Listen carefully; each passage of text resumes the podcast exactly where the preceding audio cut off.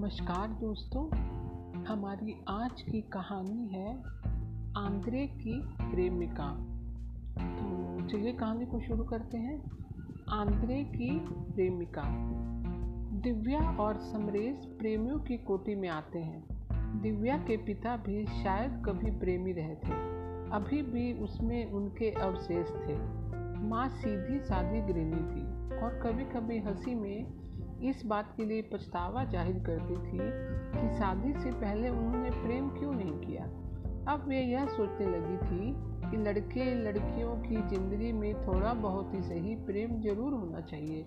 इसीलिए जब वह दिव्या और समरेश के बीच गहन प्रेम की शुरुआत हुई, शुरू में तो दिव्या के माँ बाप थोड़ा उखड़े। वैसे भी लड़की के माँ बाप का उखड़ना एक टोटके की तरह होता है। प्रेम स्थल दिव्या का घर था। इसीलिए माँ को लोकाचार की चिंता लगी रहती थी। समरेश प्रतिदिन दिव्या से मिलने उसी के घर आता था। उसके घर वालों के मुँह चढ़ते थे। फिर धीरे धीरे सामान्य हो जाते थे। समरेश जब आता था तो यही चाहता था कि उन दोनों के बीच कोई व्यवधान न डाले। वह ऐसा करते भी नहीं थे। नज़र रखते हो तो रखते हो। समरेश के पिता ने नया घर बनवाया था। इस बात से समरेश काफ़ी खुश था। वह अक्सर दिव्या से कहा करता था, एक दिन तुम हमारा नया घर देखने चलो और अपना कमरा पसंद कर लो, वरना सब अपना अपना कमरा छांट लेंगे और तुम्हारे हिस्से बचा कुचा कमरा आएगा। तुम मुझे दोष दोगी कि घर की बड़ी बहू को सड़ा हुआ कमरा मिला। वहाँ से ना सड़क दिखेगी, ना बगीचा और न पार्क। दिव्या हंस कर टाल जाती थी। दिव्या यह जानती थी कि समरेश के माँ बाप का रुख बहुत अधिक अपनाने वाला नहीं है। एक बार समरेश उसे कार में घुमाने ले गया था और बातों में मशगूल होने की वजह से कार एक खंबे से टकरा कर बुरी तरह पिचक गई थी। समरेश के पिता ने दिव्या के पापा से कहा कि ईश्वर ने दोनों बच्चों की बहुत रक्षा की। अब दिव्या बेटी को यही समझाइए कि वह इसके चक्कर में ना पड़े। यह तो मूर्ख है, समझता नहीं। उसके बाद काफ़ी दिनों तक उन्होंने अपनी कार समरेश को नहीं दी थी। दिव्या के पापा ने हंसकर यही जवाब दिया था, आपने तो समरेश को समझा दिया होगा। यह बात समरेश के पिता को खल गई थी। समरेश उसके बाद भी उसी रफ्तार से आता रहा था। वह समझ गई थी, या तो उसके पिता को अपने बेटे को समझाने की हिम्मत नहीं पड़ी, या फिर वह समझा नहीं। बकौल उसके पिता के वह मूर्ख था। उसके पापा ने जब उसे समरेश की पिता वाली बात बताई तो वे काफ़ी देर तक हँसते रहे थे। माँ अलबत्ता बोली थी, उन्होंने ठीक तो कहा यह भी कोई बात हुई कि रात में लड़का लड़की कार लेकर सड़क पर घूमते फिरे, वह तो अच्छा था, नहीं तो पता नहीं क्या होता। दुनिया को क्या जवाब देते खैर, इस सब के बावजूद समरेश का आना जाना जारी रहा। दिव्या का मन इस बात के प्रति कभी आश्वस्त नहीं हुआ कि उसका प्रेमी उसके लिए अपने माता पिता की इच्छा के विरुद्ध सीना तान कर खड़ा हो सकेगा। कहीं ना कहीं वह समरेश के साथ अपने प्रेम को एक कैरियर की तरह ले रही थी। प्रेम के बारे में उसकी राय कुछ ज़्यादा ही यथार्थवादी थी। वह कभी कभी कहा करती थी कि अब लैला मजनूवादी प्रेम नहीं होता सोचा समझा प्रेम होता है। चाहे लव इट साइड एक एक साइड ही क्यों ना हो? बाद में सब गुना भाग करके हासिल ठीक ठाक बैठा लेते हैं। उसे अपने एक प्रोफेसर की बात ध्यान आती थी कि प्रेम एक ऐसा प्रमेय है जिसके समान बाहु वाले त्रिभुज की तीनों भुजाओं पर बनने वाले वर्ग समान होते हैं। नहीं होंगे तो वज़न बढ़ जाएगा और भावना, प्रेम और कैरियर का यह त्रिभुज चरमरा जाएगा। चूँकि दिव्या की माँ ने अपने अनुभव से यह सीखा था कि लड़के लड़की को जैसे भी हो, शादी से पहले प्रेम करके देखना चाहिए, चाहे महीने, दो महीने के लिए ही क्यों ना हो। इसीलिए वे धीरे धीरे समरेश और दिव्या के मामले में रुचि लेने लगी थी। समरेश का आना उन्हें भी अच्छा लगता था। उसके आने से एक तरह की उत्तेजना का संचार होने लगता था। अब वे खुशी खुशी उनको मिलने और बातें करने का अवसर देती थी। प्रकारांतर से बात में पूछती भी थी। समरेश क्या कह रहा था? दिव्या हंस देती थी कि वह कभी कुछ कहता है सिवाय लतन रानी हाँकने के। सर्दी के दिनों में उसका आना और भी ज़्यादा रोमानी हो जाता था। दिव्या के पापा को लगता था कि जैसे वे चेखव की प्रेम कथा पढ़ रहे हों।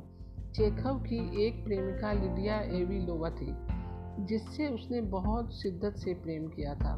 जिन दिनों वहाँ बर्फ़ गिरता हुआ होता था चेखव अपनी छड़ी लेकर टहलने निकलता था और टेकते टेकते उसके घर पहुँच जाता था। समरेश नौजवान था, इसलिए उसके हाथ में छड़ी नहीं थी। चेकअप धीरे से नाक करता था और दरवाज़ा खुल जाता था, जैसे वह उसका इंतज़ार कर रही हो। लीडिया उसका मुस्कुराते हुए स्वागत करती थी। यही बात समरेश के साथ थी। उसके नाक कर, नॉक करते ही पापा चेकअप की कदमा काट बैठते उस कथा को पढ़ते हुए दिव्या और उसके पापा को हमेशा महसूस होता था, जैसे उसका दरवाज़ा अखरोट की लकड़ी का बना हो। उस पर की गई नौक अन्य नौकों से अलग और काफ़ी देर तक बनी रहने वाली हो। उनका दरवाज़ा टिक वुड का था।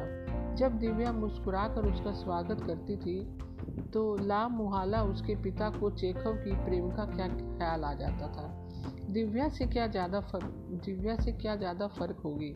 शायद उन्हें अपनी प्रेमिका का भी ख्याल आता था, पर उन दिनों प्रेमिका से मिलने का ढंग बिल्कुल अलग था। इस घर की दीवार में भी अंगीठी बनी थी। जब तेज सर्द, सर्दी पड़ती थी तो उसके पापा अंगीठी जलाकर कमरे को गर्म रखते थे। समरेश के आने के कुछ देर बाद तक वे सब अंगीठी के चारों तरफ़ बैठे रहते थे। जब आग मध्यम पड़ने लगती थी तो दिव्या के पापा उसे छेपट डालते थे। उन्हें अदबदाकर फिर चेखव का ख्याल आता था। जैसे अपनी प्रेमिका के साथ पेट चेखव लकड़ी डाल रहा हो, और वहाँ बैठे सबके चेहरे उस आग की लपट के कारण जगमगा उठे हों। एक सुर्खी मिली, पीली लो, उनके चेहरों पर अपना अक्स डालती होती थी। यह सब सोचना उन्हें अच्छा लगता था। वह अंगीठी ऐसी करम आती थी कि पापा को उन सब विदेशी प्रेमी प्रेमिकाओं के पास घुमा लाते थी। जिनसे उनका परिचय विदेशी उपन्यासों के माध्यम से हुआ था। कई बार उन कथानकों के माध्यम से उन्होंने अपनी बीती हुई यादों को दोहराया था और बीते हुए दिनों को अजसरे नो जिया था। कई बार जब संदेश आता था तो दिव्या और पापा अंगीठी के पास बैठे होते थे और माँ आलू के गर्मा गर्म भरवा पराठे सेक कर खिलाती होती थी। हालाँकि यह स्थिति नितांत भारतीय थी भारतीय क्या पूरी तरह से यूपियन? उन विदेशी रोमांटिक उपन्यासों से इसकी कोई निस्बत नहीं थी। वैसे हर मुल्क का अपना एक विशिष्ट रोमांस होता है। अपने देश में खाना सबसे बड़ा रोमांस है।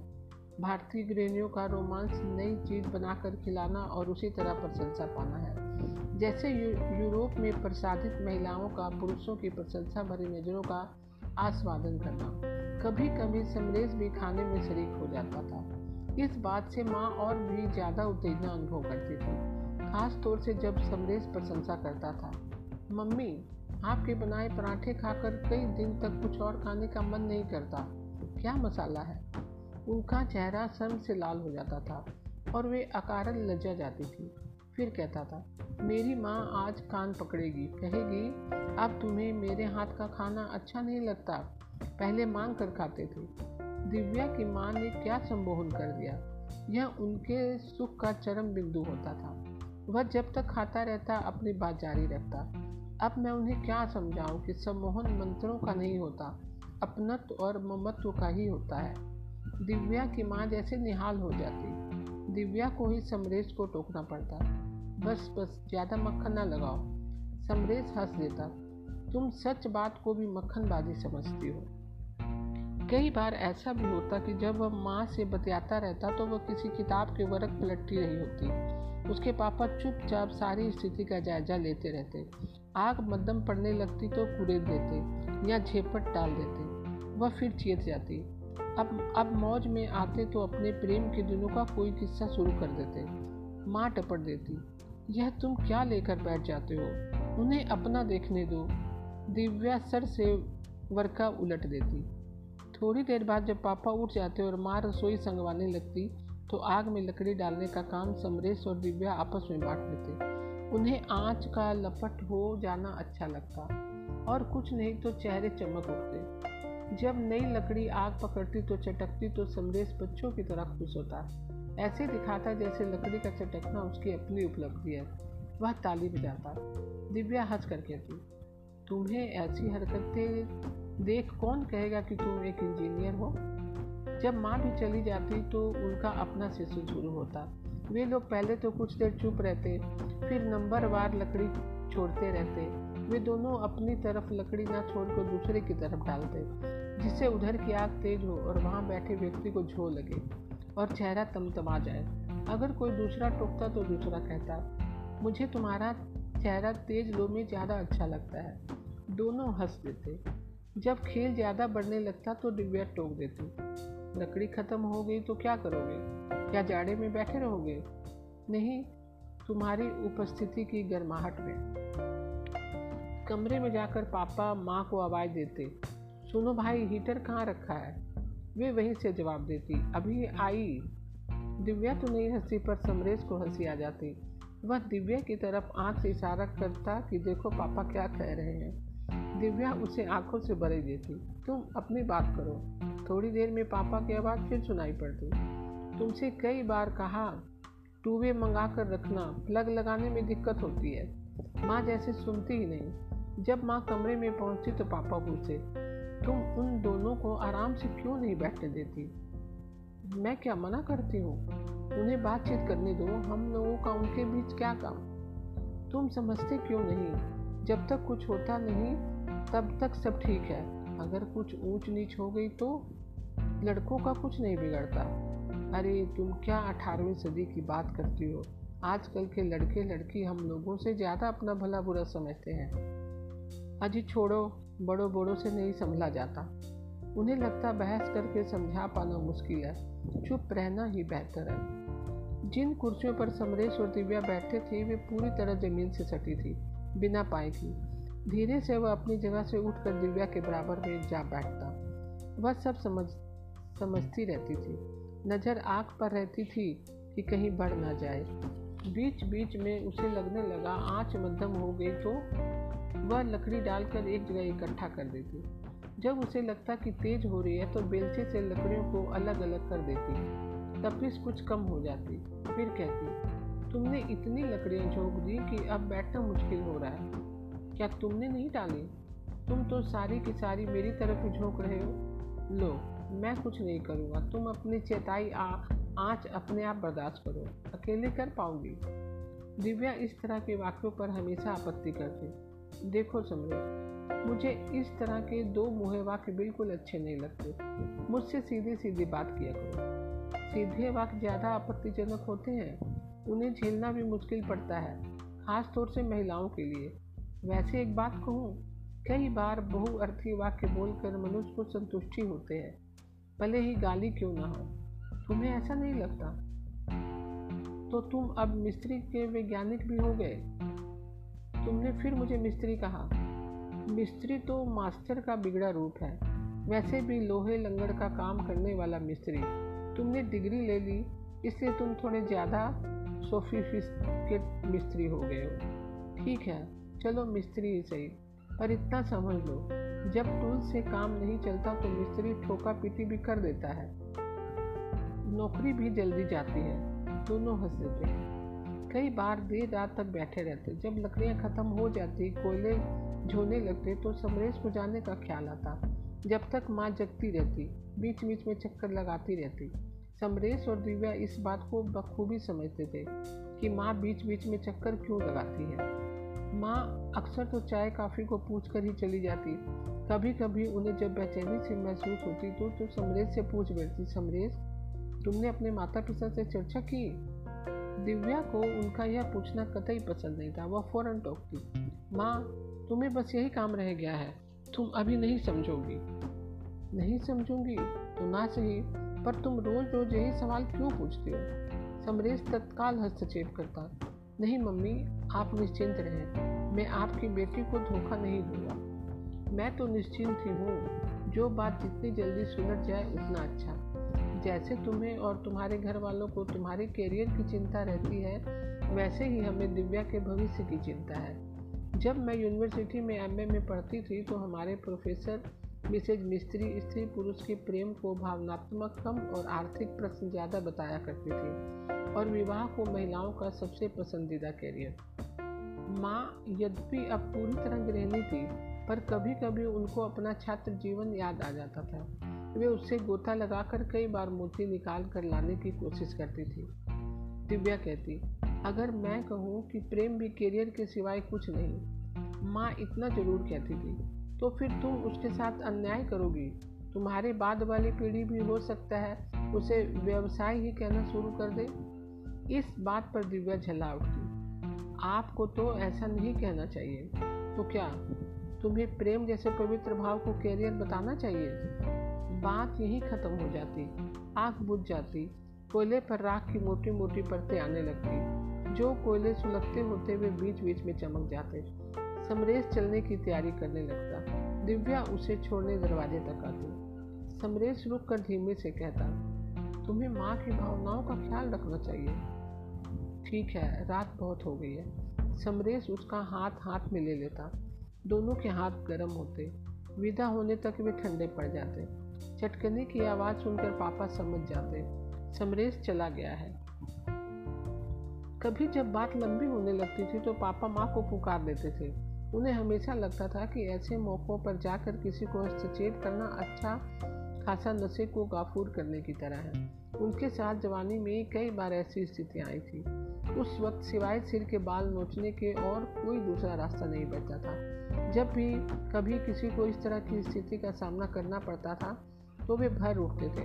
उन्हें लगता था कि उसकी जगह वे स्वयं हैं। हालाँकि वे इस बात को भी समझते थे कि इसमें उनकी पत्नी का कोई विशेष कसूर नहीं है। ऐसे में ठीक उसी तरह नज़र रखी जाती है, जैसे कोई बदनाम रिश्तेदार आकर घर में टिक गया हो और घर वाले चौकन्ने हो गए हों कि कहीं आभा सूरती में गच्चा न दे जाए। जब उन्हें पता चला कि समरेश दिव्या के बीच भावनात्मक संबंधों की श्रृंखला मज़बूत बनती जा रही है तो उन्होंने हंसकर कहा बरखुदार बुरा मत माना इस मुल्क में एक नौजवान प्रेमी काले चोर से भी ज़्यादा अविश्वसनीय माना जाता है। उनकी बात पर पापा के साथ साथ समरेश भी हंस देता था।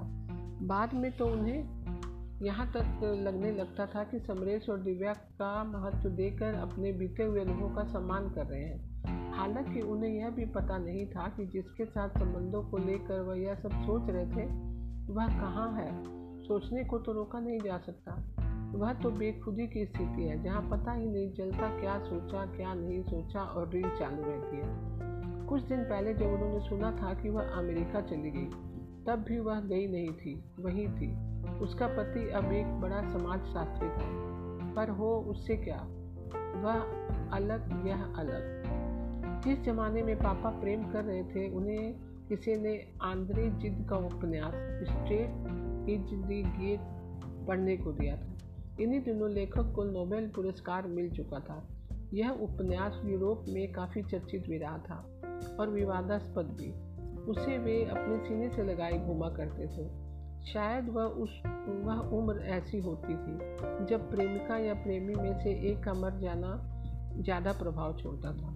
दोनों का मिलन तो लगता है, जैसे कुछ हुआ ही नहीं। पापा को स्टेट इज़ द गेट और चेखव व लिडिया एविलोवा की प्रेम कथा सबसे अधिक मार्मिक लगते थे। उनका सारा का सारा प्रेम व्यवहार इन्हीं दो रचनाओं द्वारा निर्देशित हुआ था। यही बात समरेश और दिव्या के साथ भी थी। उन्हें भी पापा ने ये दोनों रचनाएँ दी थी। कभी कभी उनके मुँह से उन्हीं पात्रों के अनुभव से मिलते जुलते वाक्य भी निकल पड़ते थे। पापा को इस बात से संतोष होता था कि उनका प्रेम सही दिशा में चल रहा है। फ़र्क इतना ही था कि तब प्रेम का मतलब समर्पण था, लेकिन अब स्थितियाँ काफ़ी बदल चुकी हैं। उन्होंने दिव्या और समरेश को एक बार बात करते हुए सुना था, देखो समरेश, हम लोग एक दूसरे से प्यार ज़रूर करते हैं, लेकिन हमें यह भी जान लेना चाहिए कि हम यह सब किस मूल्य पर करना चाहते हैं। इतना कि हम वहन कर सकें और उसके नीचे दब कर ना रह जाए। हमारे सामने जहाँ तक हो सके भविष्य स्पष्ट होना चाहिए। भावना में बहते चले जाने और एक अनजाने किनारे पर उतर कर फिर से रास्ता तलाश करने का वक्त न तुम्हारे पास है और न मेरे पास। अपने आप को और अपने वक्त को भूल जाने का मतलब है मृत्यु। पता नहीं समरेश को यह बात सुनकर कैसा लगा होगा, परंतु पापा की मान्यताओं को तो जैसे सारा ढांचा चरमरा गया था। उन्हें लगा था उन्हें मादर जात नंगा करके किसी बियाबा में छोड़ दिया गया है। उन्हें अपनी पत्नी के व्यवहार में भी निराशा हुई थी। किसी जमाने में उनकी यह पत्नी भी उतनी ही बड़ी रही होगी, जितनी अब दिव्या है। तब इसको भी अपनी माँ का सारा व्यवहार उतना ही नागावार गुजरता होगा, जितना दिव्या को अब गुजरता है। लेकिन वे अपनी बेटी से उसी परंपरागत माँ की तरह व्यवहार करती थी। क्या इसलिए कि औरत ही औरत की दुश्मन होती है? या हर लड़की एक नौजवान बेटी की माँ बनते बनते अपनी माँ की संपूर्ण भूमिका को सांगो पांग विरासत में ग्रहण कर लेती है। इसीलिए शायद माँ भौगोलिक सीमाओं और ऐतिहासिक दबावों से हमेशा मुक्त रही। हर बेटी माँ से असंतुष्ट भी होती है और माँ बनकर अपनी बेटी की असंतुष्टि का कारण भी बनती है। इसीलिए वे उन्हें कभी कभी डांट भी देते हैं। क्या तुम चैन से नहीं बैठ सकती? तुम इतनी अकल्पनाशील क्यों हो? कि वे दोनों जिस वातावरण में धीमे धीमे बुनते हैं, तुम गिरगिट की तरह छलांग लगाकर उन्हें छिन्न भिन्न कर देती हो। तुम कहती हो, तुमने वार एंड पीस पढ़ा है। अपनी अंतिम घड़ियों में प्रिंस आदरे जब अपनी प्रेमिका की छाया को हाथ में मोमबत्ती लिए आते अनुभव करता है तो वह उस वातावरण को जीने के लिए अपनी मौत से भी तटस्थ हो जाता है। तुम दिव्या के पिता हो। इन उपन्यासों में कब तक स्वयं जीते रहोगे और कब तक उसे जिलाते रहोगे? ज़मीन पर क्यों नहीं आते? कुछ दिन बाद समरेश विलायत चला जाएगा। तब दिव्या का क्या होगा? वह उसके इंतज़ार में क्या सालों साल बैठी रहेगी? मैं केवल इतना ही जानना चाहती हूँ कि आखिर उसका और उसके घर वालों का उसके बारे में क्या रुख है? वे शादी के लिए तैयार है या नहीं? विलायत जाने पर वह बदल भी तो सकता है। उफ, तुम समझती क्यों नहीं? प्रेम एक बहुत सूक्ष्म तंतु है। उसे चटकते देर नहीं लगती। एक बार चटका नहीं फिर उसे कौन जोड़ेगा, मैं या तुम? माँ जब बहस करने के मूड में नहीं होती तो चुप लगा जाती। ज़्यादा गुस्सा आ जाता तो वह कह बैठती, तुम अपनी बेटी के पिता हो या बिचौलिए?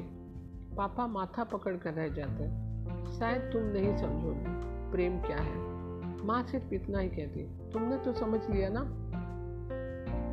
वे मन ही मन उन कलाकारों के बारे में सोचना शुरू कर देते, जिनकी प्रेमिकाओं ने उन्हें ठुकरा दिया था। पापा ने उन्हीं दिनों जब उनका प्रेम परवान नहीं चढ़ पाया था और एक अधकटे अंग की तरह लटकता रह गया था, अनेक ऐसी रचनाएँ पड़ी थी जिनमें प्रेमी और प्रेमिकाएँ या तो मिल नहीं सके या असफल होकर अपनी ज़िंदगी की राह खो बैठे थे।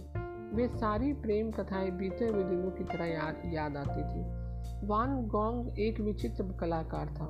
धर्म और प्रेम का मारा और गरीब पुजारी का बेटा। वह बार बार प्रेम में असफल हुआ। पहली बार असफल होकर वह कला का सूत्र ही खो बैठा था। दूसरी बार उसने एक बीमार वेश्या और उसके पाँच में से एक बेटे को लाकर रखा।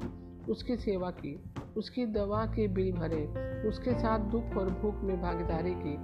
बाद में जब उसने विवाह करने की इरादा जताया तो वह बेचैन हो उठी। प्रेम में ही वह अपना एक कान खो बैठा था।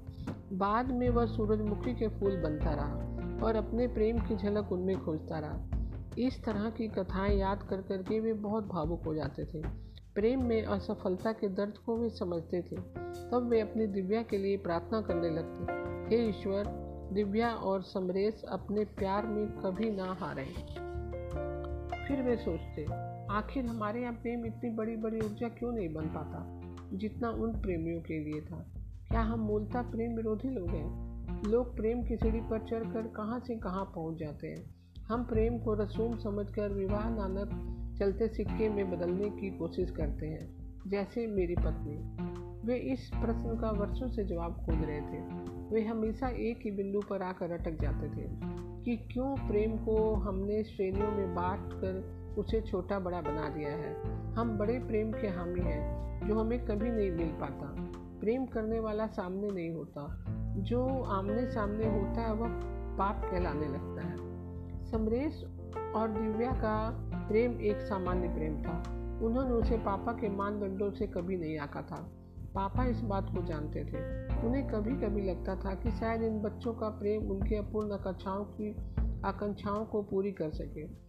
उस दिन की बात सुनने के बाद उनकी वह आशा शून्य में विलीन हो गई। समरेश के माता पिता भी पढ़े लिखे आधुनिक और विज्ञान पसंद लोगों में थे, पर उनका भी प्रेम को लेकर एक दृष्टिकोण था। प्रेम, शारीरिक लगाव के अलावा कुछ नहीं। दिव्या के साथ उनके बेटे के प्रेम का कोई मतलब नहीं। वह किसी से भी हो सकता है। समरेश इस बात को कहता नहीं था, पर जानता, समझता था। उसे मालूम था कि दिव्या एक अव्यवहारिक लड़की है और वह यह सब सुनकर अपने आप को अलग भी कर सकती है। तब उसके लिए यहाँ पर बिना दिव्या के रहना कठिन हो जाएगा। उसका यही इरादा था कि वह विदेश पहुंचकर सारी बात उसको लिख देगा। या जाने से पहले बता देगा। फिर वह जल्दी ही लौट कर शादी कर लेगा।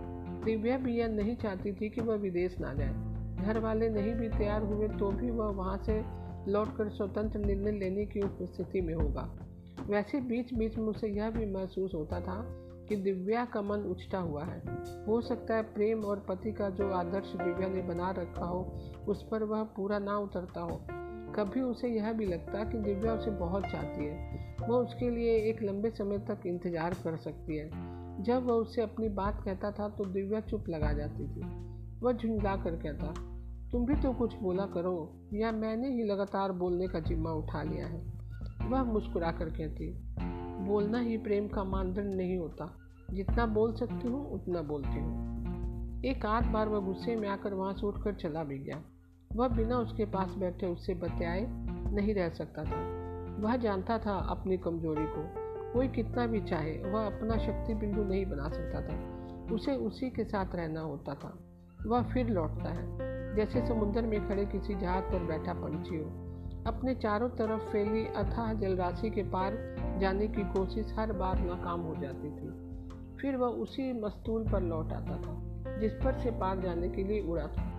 जैसे जैसे जैसे जैसे उसके विलायत जाने के दिन पास आते जा रहे थे, वैसे वैसे उसकी फटफड़ाहट बढ़ती जा रही थी।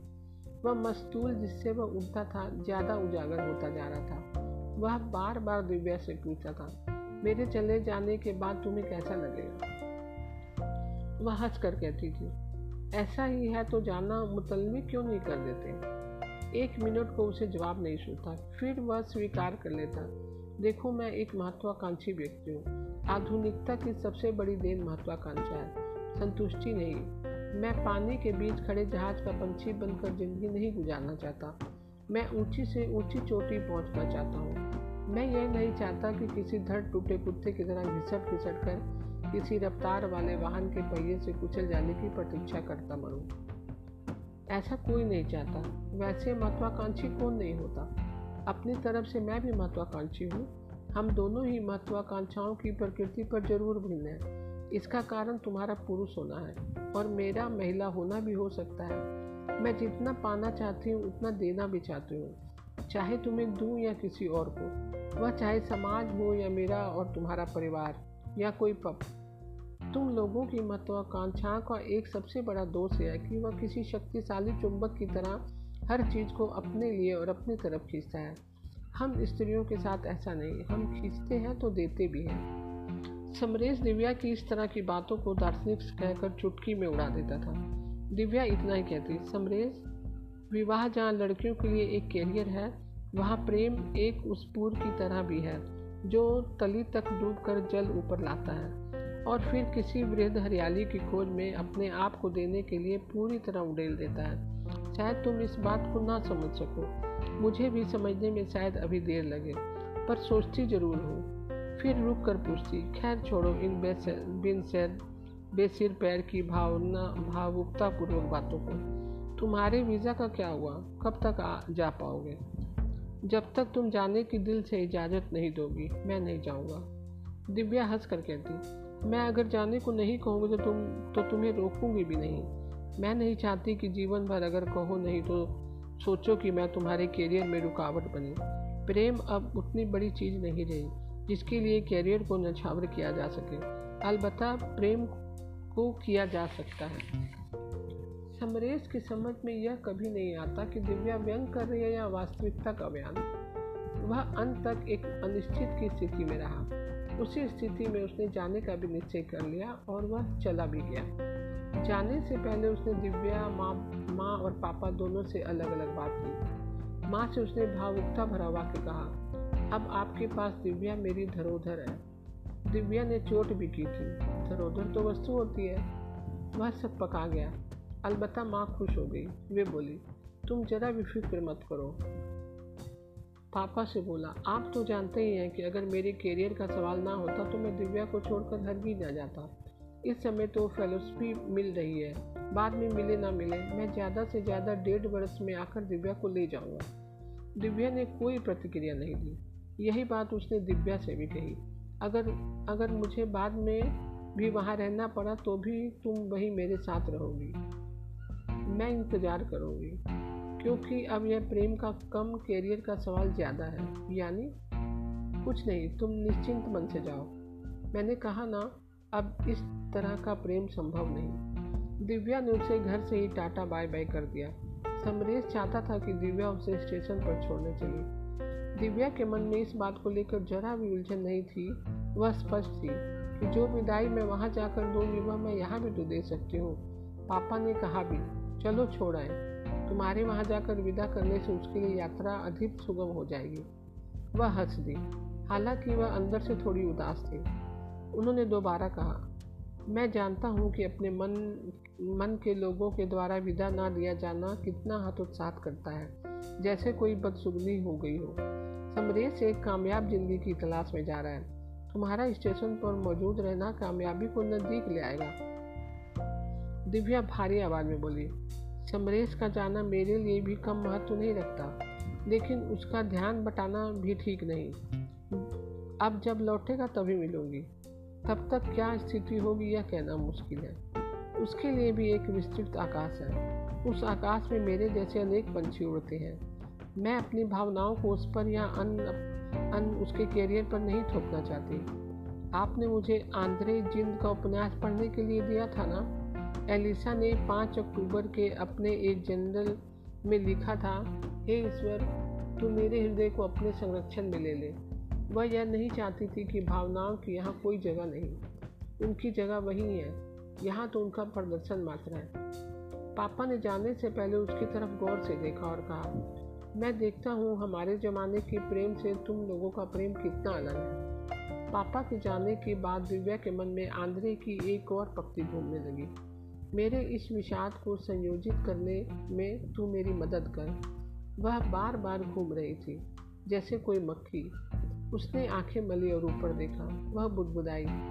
यह एलिसा मेरे अंदर क्यों उतरती जा रही है? उन्नीसवीं शताब्दी की एक अव्यवहारिक प्रेमिका और मैं बीसवीं शताब्दी को लांग कर इक्कीसवीं शताब्दी में प्रवेश करने को आतुर। ज़िंदगी के नए तर्क को खोजती युवती। मैंने अपने मामलों में इन अज्ञात शक्तियों को कभी हस्तक्षेप नहीं करने दिया। क्या मैं एलिसा हो जाऊँगी? एलिसा की अब क्या प्रशंस प्रशंसिता वह मर गई थी। मैं नहीं मरूँगी। मेरे पापा मेरे प्रेम को अपना प्रेम में क्यों देखना चाहते हैं? वे लोग प्रेम में हताशा को उपलब्धि मानते हैं। उसे रोने और उस पर मर जाने के लिए जीते हैं। मैं ऐसा नहीं कर सकती। पापा से भी कह दूँ कि वे इन सब नायकों और नायिकाओं को जो उनकी संवेदनाओं का हिस्सा बन चुके हैं, जिन्होंने उनके प्रेम को सफल नहीं होने दिया, अपने पास रखें। उन्हें इस तरह खुला ना छोड़े कि वे दूसरों को जख्मी कर दें। वह पापा के लिए उस उपन्यास को अपने चैन से निकाल कर फेंकने के लिए उद्यत हो उठी। उसे निकाल भी लाई। उसके वर्के फटाफट पलट डाले। वह उसके पापा को उस वर्ष भेंट किया गया था। जिस वर्ष लेखक को नोबेल पुरस्कार मिला था और अपना देश आज़ाद हुआ था भेंट शायद उनकी प्रेमिका ने ही किया हो। उस पर किसी महिला के घसीट अक्षर थे। जब यह पापा को भेंट किया गया है तो मैं मैं इसे उन्हें क्यों, उन्हें ही क्यों न लौटा दूँ? कहीं पापा ने अपने से दूर करने के लिए ही तो उसे नहीं दिया है। ना समरेश जयराम है और ना मैं एलिसा। हम दिव्या और समरेश मात्र हैं। ज़िंदगी के गहमा गहमी में जीने के लिए बने आधुनिक दो युवा। उसने पुस्तक को लेकर जाकर पापा की मेज पर रख दिया। पापा ने पुस्तक को उठाया, फिर बोले, मेरी बच्ची तुम समरेश के जाने के बाद कहीं इस उपन्यास से भयभीत तो नहीं? मुझे लगता है तुम्हें एलिसा का अर्थ समझ में आने लगा है। शायद इसलिए तुम इसे अपने चैन से निकाल रही हो। जब मैंने यह किताब तुम दोनों को पढ़ने के लिए दी थी तो मुझे मालूम था कि एलिसा और जयराम को जान लेने पर या तो तुम उनसे डर, डरने लगोगे या नफरत करने लगोगे। नहीं पापा, यह सब अव्यवहारिक है। निराशा में डूबे हुए काल्पनिक चरित्र। इनका ज़िंदगी की जद्दोजहद से एक रोमानी रिश्ता है। लेखकों ने अपनी निराशा को इन पात्रों में उडेल कर अपनी जान बचाई है। क्या तुम्हें वाकई ऐसा लगता है? आप समझते हैं कि मैं आपसे मज़ाक कर रही हूँ? शायद नहीं। पहले भले ही करती रही हूँ। बिना समझे तारीफ़ या बुराई करना बस मज़ाक होता है। अब तुम समझ कर बात कर रही हो। तुम ले जाकर इसे अपनी किताबों के कहीं पीछे डाल दो।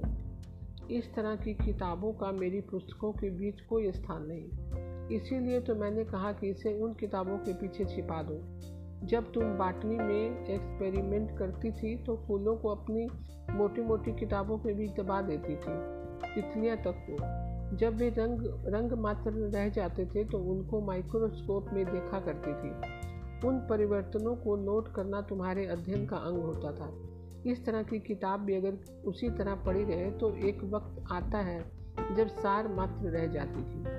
ओह पापा, वह पैर पटकती हुई चली गई थी और उस उपन्यास को अपनी विज्ञान की किताबों के पीछे कहीं कोने में दफन कर दिया। फिर न कभी पापा ने उस किताब का नाम लिया और न दिव्या ने।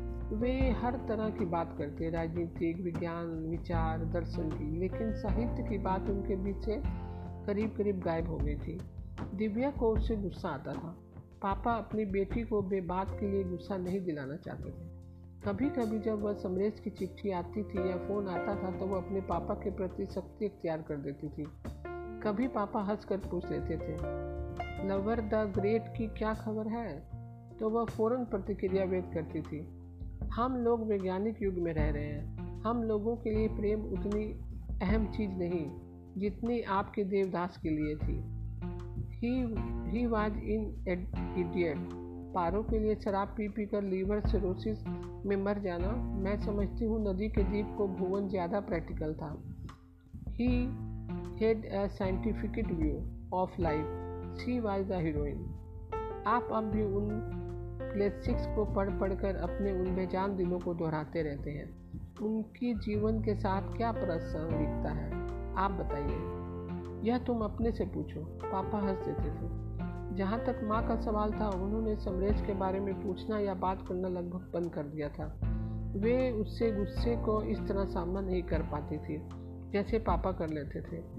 जब वह पापा से झगड़ती थी तो अलबत्ता वे उसे डांट देती थी। बड़ों से ऐसी बात की जाती है, वह भी अपने पापा से। वह और भी ज़्यादा गुस्ताख हो जाती थी। घोंघा को घोंघा कहना क्या गुस्ताखी है? कौन है गूँगा तेरे पापा या तेरा समरेश सब। ये सब अपने निचलीजेपन को अपने खोल में छिपाए रहते हैं और रेंगते रहते हैं, चोट सहने से डरते हैं। पापा मुस्कुरा देते थे। तुम ठीक कहती हो। तुम भी उन भोगों की बिरादरी से कोई बहुत ज़्यादा अलग नहीं हो। तुम भी समरेश से अपने संबंधों को लेकर अनिर्णय की स्थिति से बाहर नहीं आना चाहती। मैं अब मानने लगी हूँ कि प्रेम सिर्फ़ भावना ही नहीं, दाव भी है और इन्वेस्टमेंट भी। क्या मतलब? वही जो मैं कह रही हूँ। उसे इतना डिजर्नेट ना करो। वह एकाएक खिल कर हँसी। उसके हंसने के बावजूद पापा को लगा वह हंस तो नहीं रही है। जब समरेश का अंतरिम पत्र आया था तो मेज पर से फूलदान गिरा, ट्रे गिरी, बगीचे में लगे फूलों को तोड़ तोड़ हवा में उछाल दिया। पापा के पास जाकर वह गुस्से से बोली, आप जानते हैं, आपके समरेश ने क्या लिखा है? उसने लिखा है कि वह अभी नहीं आएगा, उसे कुछ और समय लग सकता है, शायद चार पाँच साल। इतना इंतज़ार करना तुम्हारे लिए मुश्किल होगा। मैं तुम्हारे साथ गैर ईमानदारी नहीं होना चाहता। उसकी नज़र में शायद यही तरसंगत हो। आपको तो इस बे, बेवफाई मानना चाहिए, आपको तो इसे बेवफाई मानना चाहिए। तर्क संगत तो मेरी नज़र में हो सकता है। अब तुम अपने इस इन्वेस्टमेंट का क्या करोगी? वह क्या तुम्हारी पूंजी तुम्हें लौटा देगा? वह तेज़ी से बाहर चली गई। उस दिन उसने काफ़ी देर खोजने के बाद अपनी विज्ञान की पुस्तकों के पीछे दबी पुस्तक निकाली और एलिसा के जर्नल उलटती पुलटती रही। माँ को पता चला तो वह बिसुरती हुई मध्यम गैस पर दूध उबालती रही। वह सोचती रही, समरेश कितना अच्छा लड़का था। पापा ने वार एंड पीस खोल कर देखा। प्रिंस आंद्रे का वह संदर्भ उनके सामने था, जहाँ युद्ध में घायल आंद्रे अपनी प्रेसी नताशा को उदय होते देख रहा था। उसने उसे पहली बार 18-10 में बॉल में देखा था। सुराही सी गर्दन, सुडोल और पतले हाथ, डरी हुई सी खुश आँखें। पापा को लगा कि प्रिंस आंद्रे की जगह उनकी बेटी दिव्या घायल लेती है। तो दोस्तों, आज की कहानी आपको कैसी लगी? मैं कल फिर एक नई कहानी के साथ उपस्थित होंगी। तब तक के लिए नमस्कार दोस्तों।